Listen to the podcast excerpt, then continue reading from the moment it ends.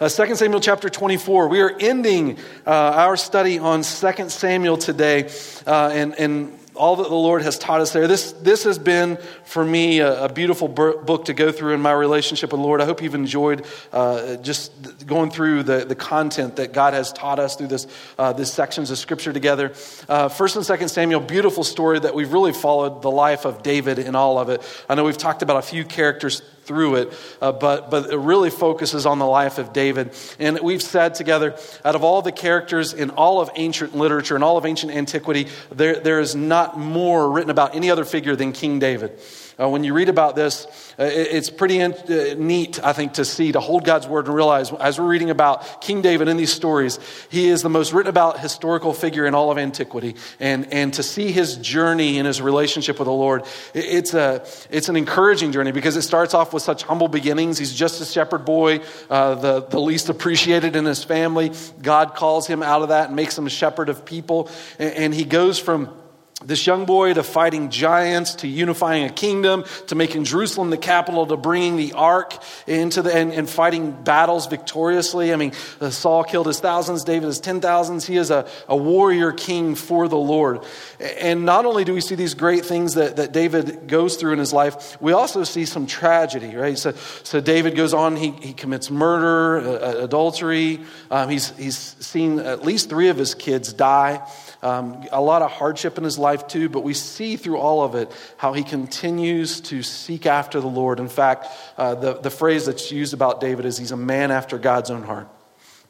And, and it's, it's, I think, wonderful and a very grace, gracious statement to even have in Scripture to see with all that David goes through in his life, he's still, uh, with the good and the bad, he's still credited that way. In fact, David writes over half of the psalm, and we're, we're here 3,000 years later still seeing some of the, the lyrics of David from the Psalms and even our own worship at, at church.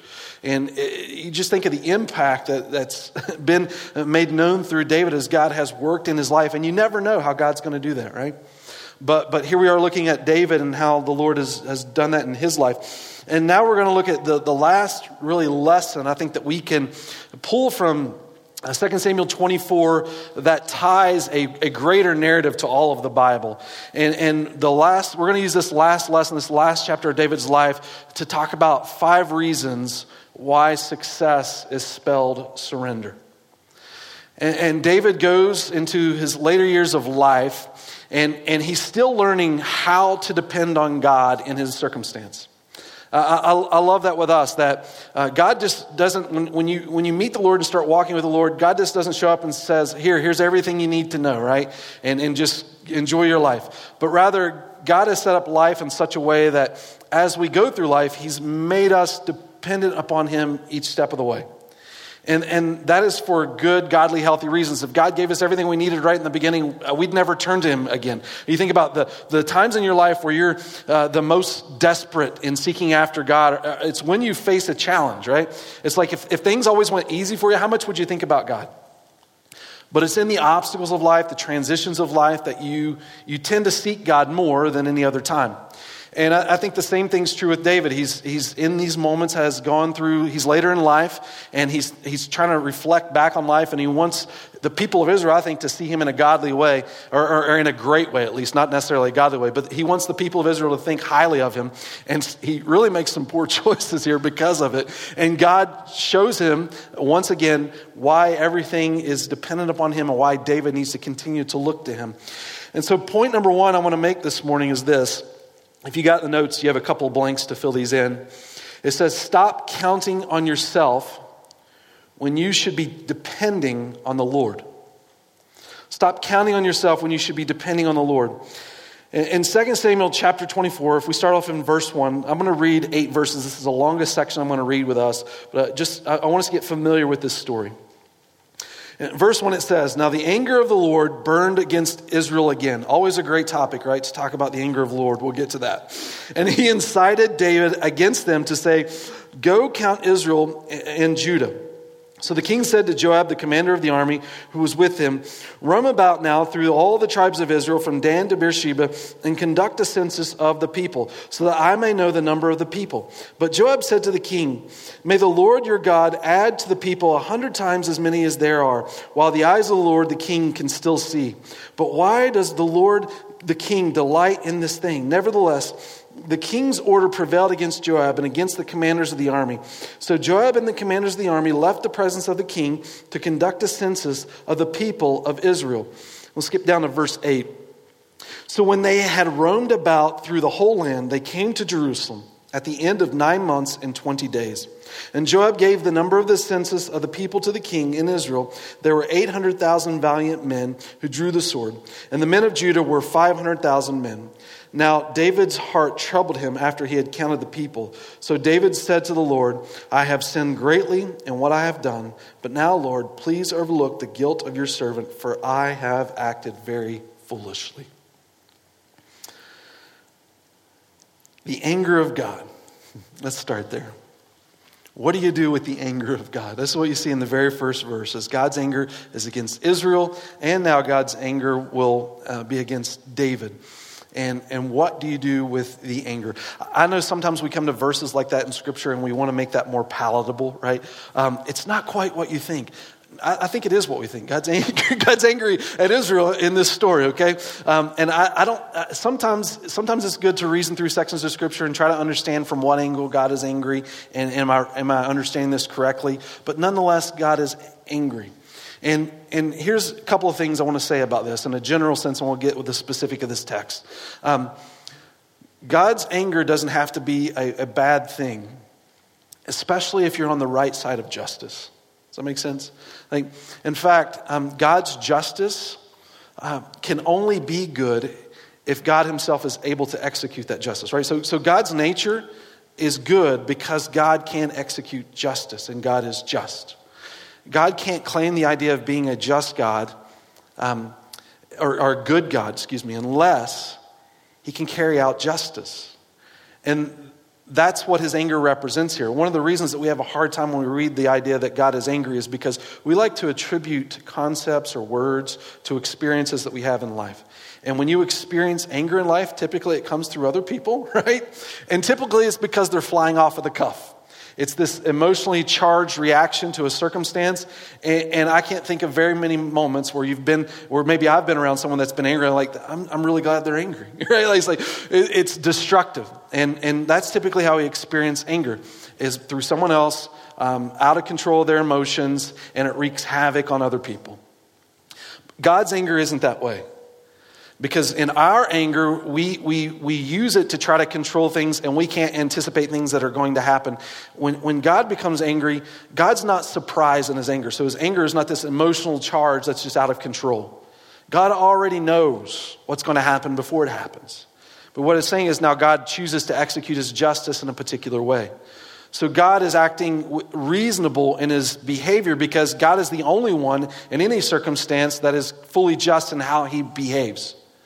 So God is not surprised by anything we do. God is not emotionally just waiting on you to, to blow it one more time and that's it, he can't take it. Rather, God has a, a cup that when it gets to a certain point, he says, okay, it's enough. I knew this was going to happen, but now I'm going to respond to this circumstance. And so th- that's how God's justice is executed. And, and when you think about God's justice, God is just to choose to do within his own will, according to his own nature, when he desires, however he desires, as long as it doesn't violate his character, right? Which God does not do. But God is just to respond to creation, and this is why. God doesn't owe us anything. He's completely holy. When we sin, we mess up. God is just to bring judgment at any moment. He doesn't know us today. He certainly doesn't know us tomorrow. Anything that we receive from God is an act of, of really His grace any gift that you have in life. And, and God's anger is for discipline and judgment, right? Meaning, with his children, God's not interested in, in just punishing you for the sake of punishing you. God's got an end goal in mind for your life. It's like when you parent your child, Your child may look at your discipline like it's the worst thing in the world. Come on, dad. Because the kid can't believe it, right? But, but you as a parent have a, a greater goal for your child in mind and you want to see them succeed. And so you put certain things around them as a communication of, of really your love because you're thinking of the ultimate picture. And so when, when God's discipline comes in line with his people, it's for a, a greater purpose that he's driving to for, for their lives. It's not just to hurt them or to ruin them, um, but, but to discipline them with the end goal. When we think in, in terms of God's judgment, uh, even when God judges the wicked, he, he doesn't delight in the death of the wicked. God is not just looking for blood. He's not this, uh, this God that just delights in destruction. Certainly, God is just in bringing his judgment against sin. But he's not just looking at circumstances thinking, how can I just wreak havoc today? I, love, I love death and destruction. God does not delight in the death of the wicked. Ezekiel 33, 11, 18, 23 tells us that. Uh, 2 Peter 3, 9 says God is long suffering to us, not willing that any should perish, but all come to repentance. So when we look at the anger of God, I think it's important to, to first reflect on the fact that God can't be good without his justice. And this isn't this, this emotional human anger. This is God looking at sin and God doing what God does when when, when sin takes place. When you look at this passage and you see uh, God God's anger burning specifically against Israel and then, and then using David. It's important for us to work through specifically why, why that's happening here. Why is God reacting in this way? And when you look at Israel leading into this chapter, what we find is that Israel has gone through a period where they have repeatedly rejected God because they have repeatedly rejected the king that God has put to lead Israel. Uh, if you remember the stories we've gone through uh, with Absalom, Absalom stood in opposition against David and overthrew David to the point that David had to go into hiding again and had to fight to get his kingdom back. And then uh, Sheva comes in chapter 20 of Samuel, 2 Samuel, and he tries, attempts to do the same thing. And so Israel has rejected God by rejecting the king that, that God has appointed. And so God ha- has this anger towards Israel and their constant rejection of him because their rejection of, of David. And so God is bringing a judgment against them. And how does he do it? Well, it says that God incites uh, David against Israel in order to enact this judgment. Now, it's important to ask what in the world is happening here because God is going to also hold David accountable for his actions.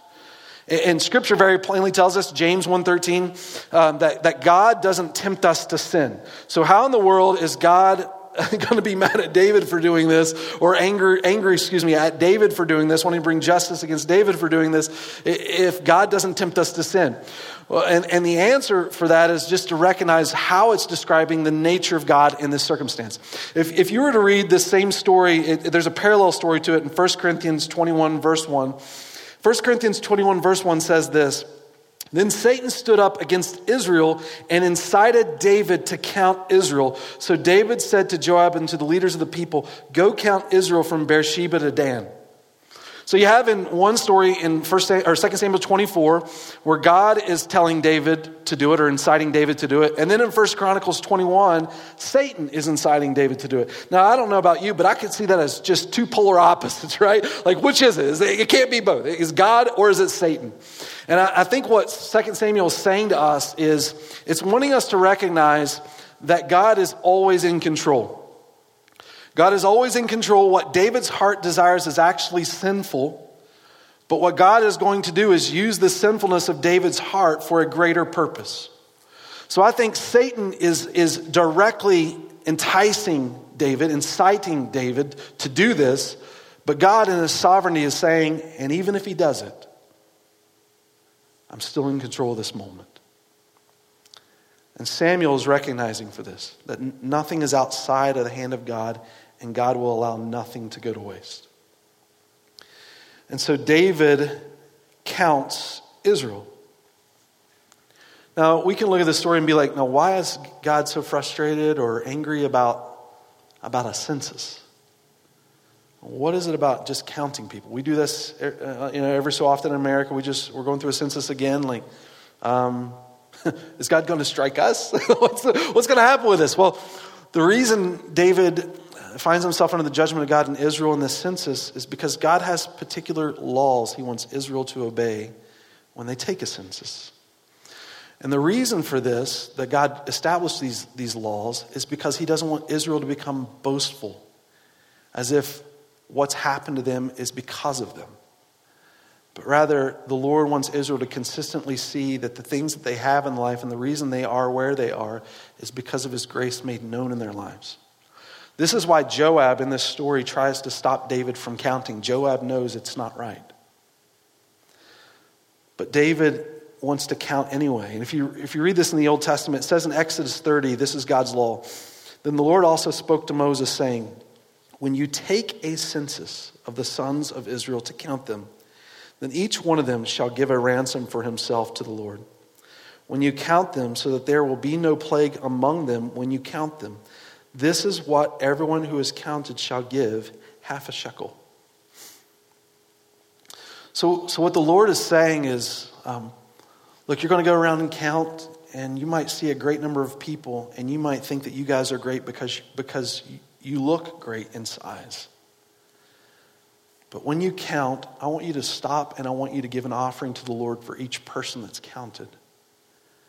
Because I want it to be a reminder that you don't belong to you, you belong to me.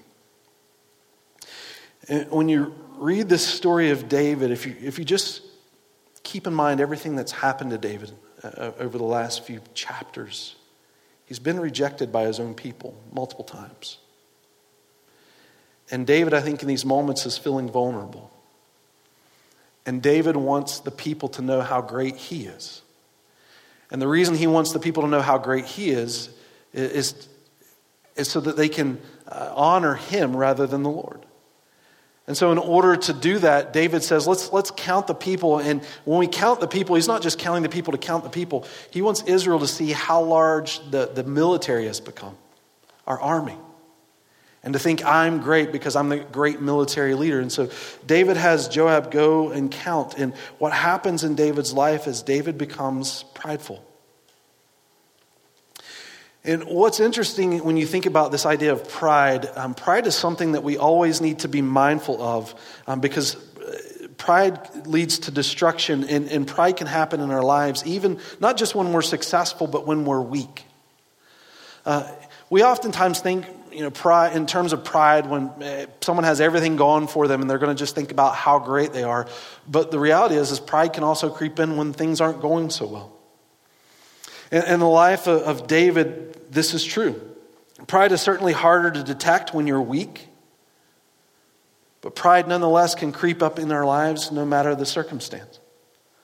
It's like this. Um, just because you don't have doesn't mean that you might lack in the ability to sin. Like oftentimes in life, we, we tend to think, um, you know, it's, it's rich people that are greedy, and rich people get the, the rap for being greedy, but reality is, poor people can be greedy too. And we think in terms of pride that way. It's, it's the people that are in the spotlight that just think there's something great. Those are the people that can be proud. Well, people that have been humbled by them circumstances can be proud too. They, they may not uh, be humble within themselves, but they can be proud too. And we got to be careful here because this is, uh, this is the kind of, in, in, our culture, in those circumstances, we, we, we want to turn to people and say, look, um, you know, you're great because you're great. Just believe in yourself more, or just trust yourself. We're a very me centric culture that likes to, to, to, to tell people to look within themselves to find out how great they are. And this is where David is in this moment. He's, he feels weak, he feels vulnerable. He's like, you know what? I'm going to prove to people how great I am by, by demonstrating and putting out before them my resume of all the success that I have built for them. And then they're going to think that I'm amazing. And in that weakness, he turns within himself to, to, to develop his own pride. In our culture, we're told to look to ourselves as the center of everything. You're great because you're great, right? But what if the solution to life's struggles aren't in you? I mean, what if the reason for many of life's problems are, but the ultimate reason for life's purposes aren't? What if the answer to something greater than you isn't found within you, but rather outside of you? Pride looks at self, right? But surrender looks to the Lord. And the truth is, if, if, you take, if you take the spotlight for your successes, you've also got to take the spotlight for your failures. But what the Lord is teaching David in these moments is stop counting on yourself when you should be depending on the Lord. David thinks the census is going to make him great.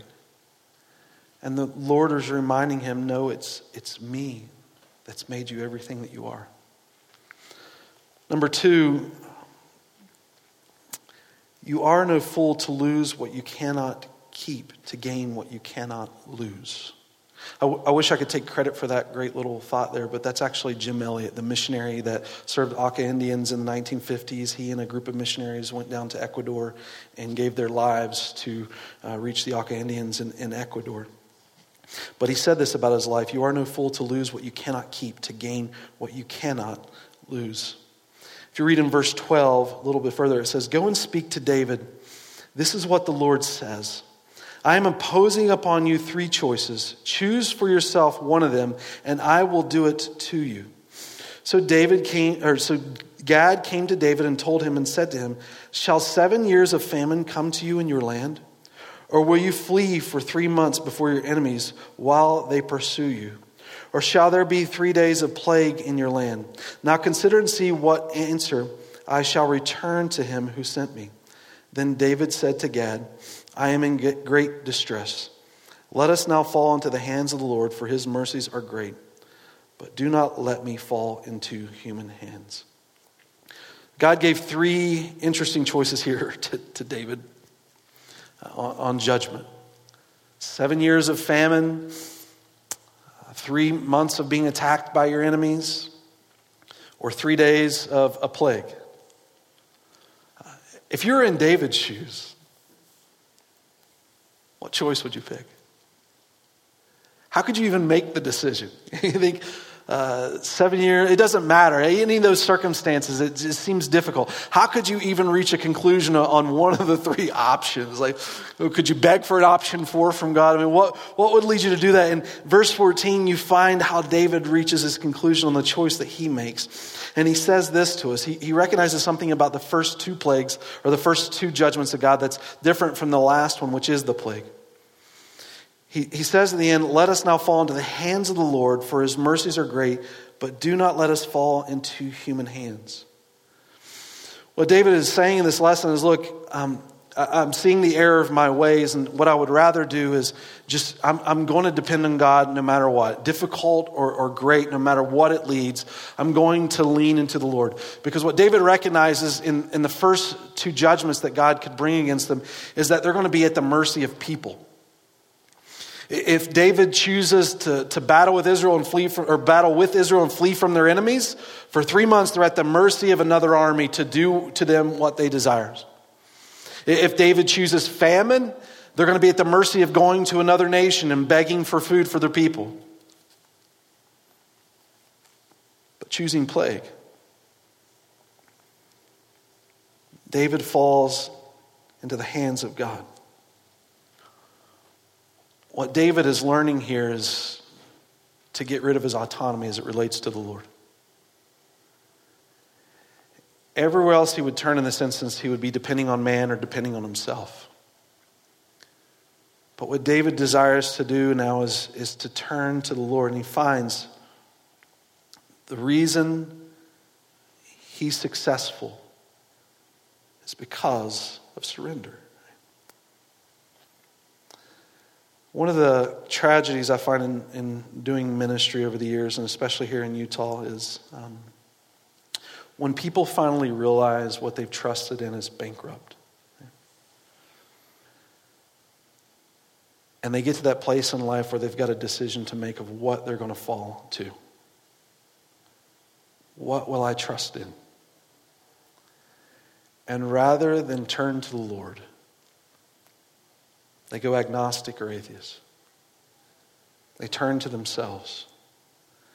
And, and, and, I, I get why people do that, right? It's they don't want to be lied to anymore, and maybe they think that the only thing they can trust in is themselves, and, they, so rather than try to believe in anything, they choose to believe in nothing and just depend on them and live an isolated life. But, but I want to encourage us to think a little deeper about decisions apart from God. Like I know in our culture today, we try to emphasize the secularization of society and the need to like in, in public schools to not bring faith in or and, just make it secular and apart from God. But but can I just tell us um, the deception of those types of thoughts? To not believe in something is to believe something. Right? To buy into the lie that life can really be secular is still communicating a truth. And is that truth really freeing? I know sometimes when you've been lied to in life, it might be hard to believe again or to find something to trust in or even want to look. But can I tell you, if you're designed for a purpose greater than you, you're not going to find it within yourself. It's to discover it outside of you. If God has created you, the only way to discover that purpose is to look to Him. That's why we say here as a church, if, if you're just now beginning that journey in your relationship with God and you're trying to figure out any something to trust in, what I find people do is they get into this panic place and they want to look at everything before they believe in anything and just find out if there's one thing somewhere hidden that they're unaware of that it's just that, that might just unravel the whole thing. And, and but let me let me just say, like if you're going to wait to become an expert in anything before you do something in life, then you're going to accomplish nothing. Because there's not a person in this room that is, or watching online, or wherever you are. Um, I, I love the fact that God made it this simple for us. Just start with Jesus. Just answer the question who is Jesus? Learn to trust in the simplicity of, of what that is and allow the Lord to grow you through that. And the reality is, as you go on this journey in life, as your seasons of life change, you always come back to that. that's where David is here in these moments. He's gone through an experience where he's always won the people's hearts. And now all of a sudden, it doesn't seem like the people are with him now. And he's later on in life and he wants to reflect back of the great things that he's accomplished. And to do that, he's turned to himself. And God's, God's stopping the party for a minute and just saying, Look, David, just come back to me. Let's start here and build from there in the season where you find yourself. You are no fool to lose what you cannot keep, to gain what you cannot lose. And, and David, in these moments, he could have justified his autonomy or his independence from God. He could have said, No, God, look, look how great we've been. Like, don't worry about this. Just let me climb the corporate ladder. And once we get to the top, Lord, then, then I'll do the things that you want me to. So just let me do me for a minute, and then we'll come back and honor you. And, and God's saying, Look, stop using your success as an excuse to keep you from following me. If you're not going to follow God now, you're not going to follow God later. So follow God. Number three, uh, you spell success with surrender this way godly change happens when you surrender. In, in 2 Samuel 24, verse 17, then David spoke to the Lord when he saw the angel who was striking down the people and said, Behold, it is I who have sinned, and it is I who have done wrong. But these sheep, what have they done? Please let your hand be against me and against my father's house. David, in these moments, reverts back to uh, really how he all began as this shepherd caring for sheep. He's laying his life down for Israel. He's saying, Look, God, I, I was the final provoking in, the, in this circumstance. Let me take the responsibility. And so David surrenders to him. Uh, God will not let David look like everyone else in this story. Like, here's, here's why David's doing what he's doing. He's, he's in this moment, he's looking around at all the other kingdoms around us and, and the military power and the things that make him great and how the people praise the kings uh, of all the other nations around them because, uh, because the king has established some sort of leadership there. And, and, David, in these moments, wants to be like every other king, to, to build this, this military and, and, and to show and display his power throughout all the land. You know what's interesting about Israel? They didn't really have a military, they had more of a militia. God would raise up just the average people in the land. He would count in the census the certain, a certain number of people in, within an age, age group, and, and that would become Israel's army when they needed an army, and it was a militia that God raised up. And the reason God worked that way, at least for Israel, I'm not saying armies are wrong or anything, but uh, at least for Israel, was to, to display that it was the Lord that was always directing them. And now David wants to develop this autonomy as he's getting the end of his life to pass on to his son Solomon to show this great military power. God's saying, Look, you're not like everyone else. The thing that leads you is me. And scripture says, Seek first the kingdom.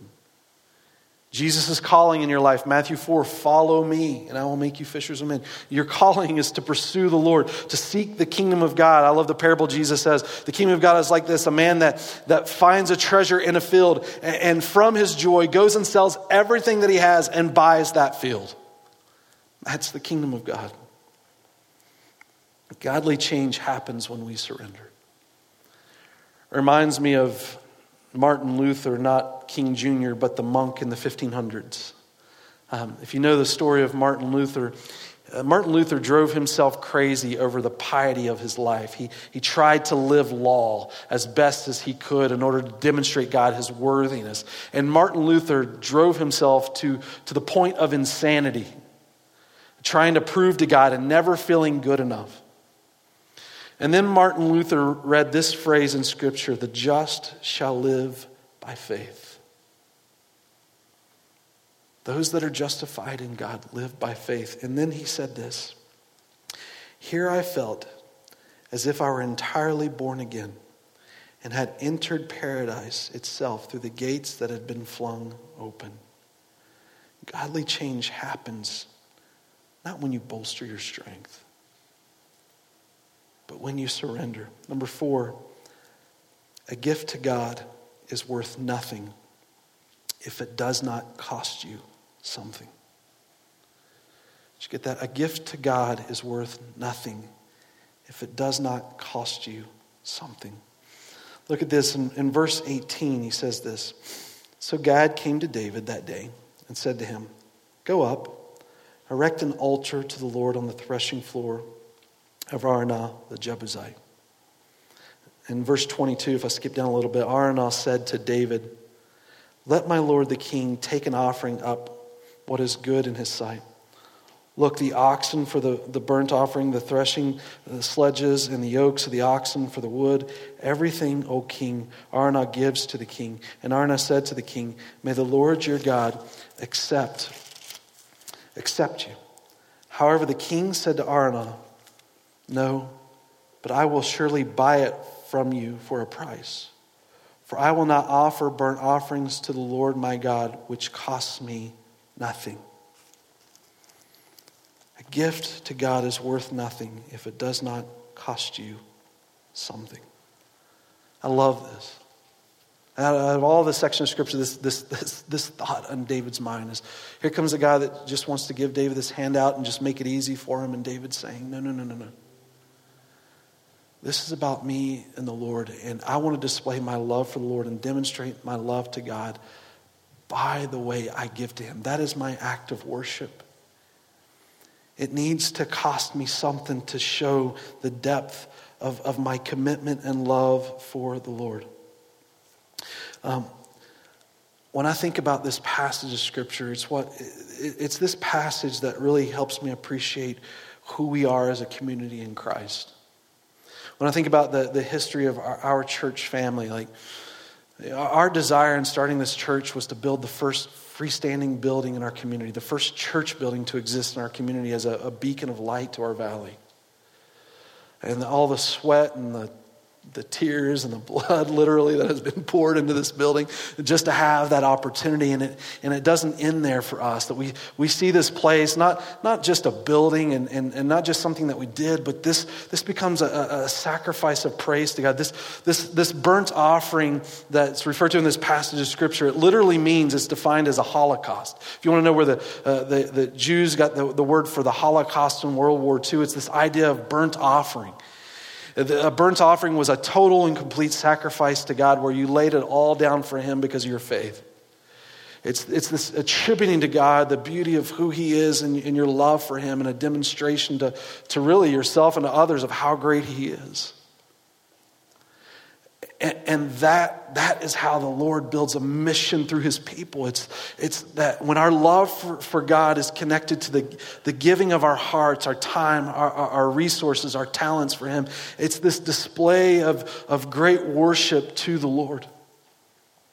And you think about the history of our church and all that God has done. I mean, we've done uh, the, the way we continue to serve, even on, on Tuesday nights, the, uh, the community outreach that we do in providing groceries, the trips we've taken as a community. We've, we've, um, we've gone to Colorado City together multiple years. We brought the first Christmas to ever exist in Colorado City to the Warren Jeffs group. We, I think the first year we went down there, we provided Christmas for over 100 families.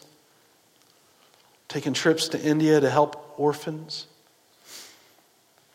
And now we have an opportunity to make a difference in Uganda. My family has been a little tongue tied over the last few weeks, or over the last few months, I should say, because we've not been able to share everything that's um, been happening, at least publicly. But now they're all gone, so now we have a little bit more freedom to share. But I want you guys to know, I, we didn't get to tell you this publicly, but um, Harriet, who sang with us in worship through the summer, you guys remember Harriet? She's a part of a missions organization in Uganda. And um, she works as a social worker for a missions organization uh, for children that have been victimized by um, child sacrifice. And uh, even this past month, we had the pastor of the organization in our house a couple days ago. And this past month, he says that they've had over two, do- two dozen cases that they had to go through, and only six children have survived. And there, there's an opportunity of a window to, to see some of these kids that, need, that have survived, that need medical attention, uh, to come to the States and to get the medical attention they need to be able to function in life. And uh, ABC may be a part of that. That's a beautiful story. To make a difference where we are a sacrifice that costs nothing, or doesn't cost something, excuse me, is worth nothing to the Lord. But when his people get a heart, the way God has a heart for others, how beautiful that is. Zechariah chapter 7 says this this is what the Lord Almighty says Administer true justice, show mercy and compassion to one another do not oppress, and they call this the quartet of the vulnerable. Listen to this. Do not oppress the widow, the fatherless, the immigrant, or the poor. God's given a place for us to show his goodness. And those aren't the only places to show God's goodness, but here's, here's something that we recognize in Scripture that God seems to be a God for those that are down and out. And I think the reason for that is because they're more apt to call on the Lord for rescue. So when you have everything you need in life, you look at God and you think, why add Him? I've got what I need. But it's when we struggle that we start to question and seek and cry out. And when you minister to the broken, you carry the hands and feet of the Lord. Godly change ha- um, happens for us when we surrender. A gift to God is worth nothing if it does not cost something. Let me just say this at the very end. God makes a beautiful story from the place where lives are given to him. Verse 25 Then David built there an altar to the Lord, and he offered burnt offerings and peace offerings. And the Lord responded to prayer for the land, and the plague was withdrawn from Israel. So David goes in, he buys this land, he offers to the Lord. And the Lord, from from the place that he offers this, he, he, he makes a beautiful story. God makes a, a beautiful story. But here's, here's the reality David doesn't quite understand how beautiful that story is going to be yet. Certainly, certainly David goes in, he makes an offering, and immediately he sees a response from the Lord. And there, that is a beautiful thing that lives are spared, God's judgment ceases, and Israel turns back to him. That is a beautiful story, right? But David doesn't see how glorious this story is going to become. Let me tell you why this becomes so glorious. The place that David makes this offering is also the same place where Abraham offers Isaac. It's also the same place where Solomon's going to go on to build the temple. And it becomes the very place where Jesus enters into Jerusalem to offer himself as our sacrifice. David, in these moments, I'm sure didn't understand the fullness of what that place would become. But in the place where lives were turned over to the Lord, God wrote a beautiful story. And guys, I say the same thing for us. We see great things that God does now, right? But we have no idea what's possible. We can't even, the scripture says, begin to imagine the things that are possible in the Lord. But when his people turn their hearts over to him, God writes a beautiful story. And the story for David became a song of freedom for everyone. That because of this sacrifice, or in this sacrifice, this became the, the, the, place that Jesus would give the ultimate sacrifice to end all pain, all suffering, all injustice for us if our hearts would begin, be given over to Him. And now, because of that, God continues to write His story in us.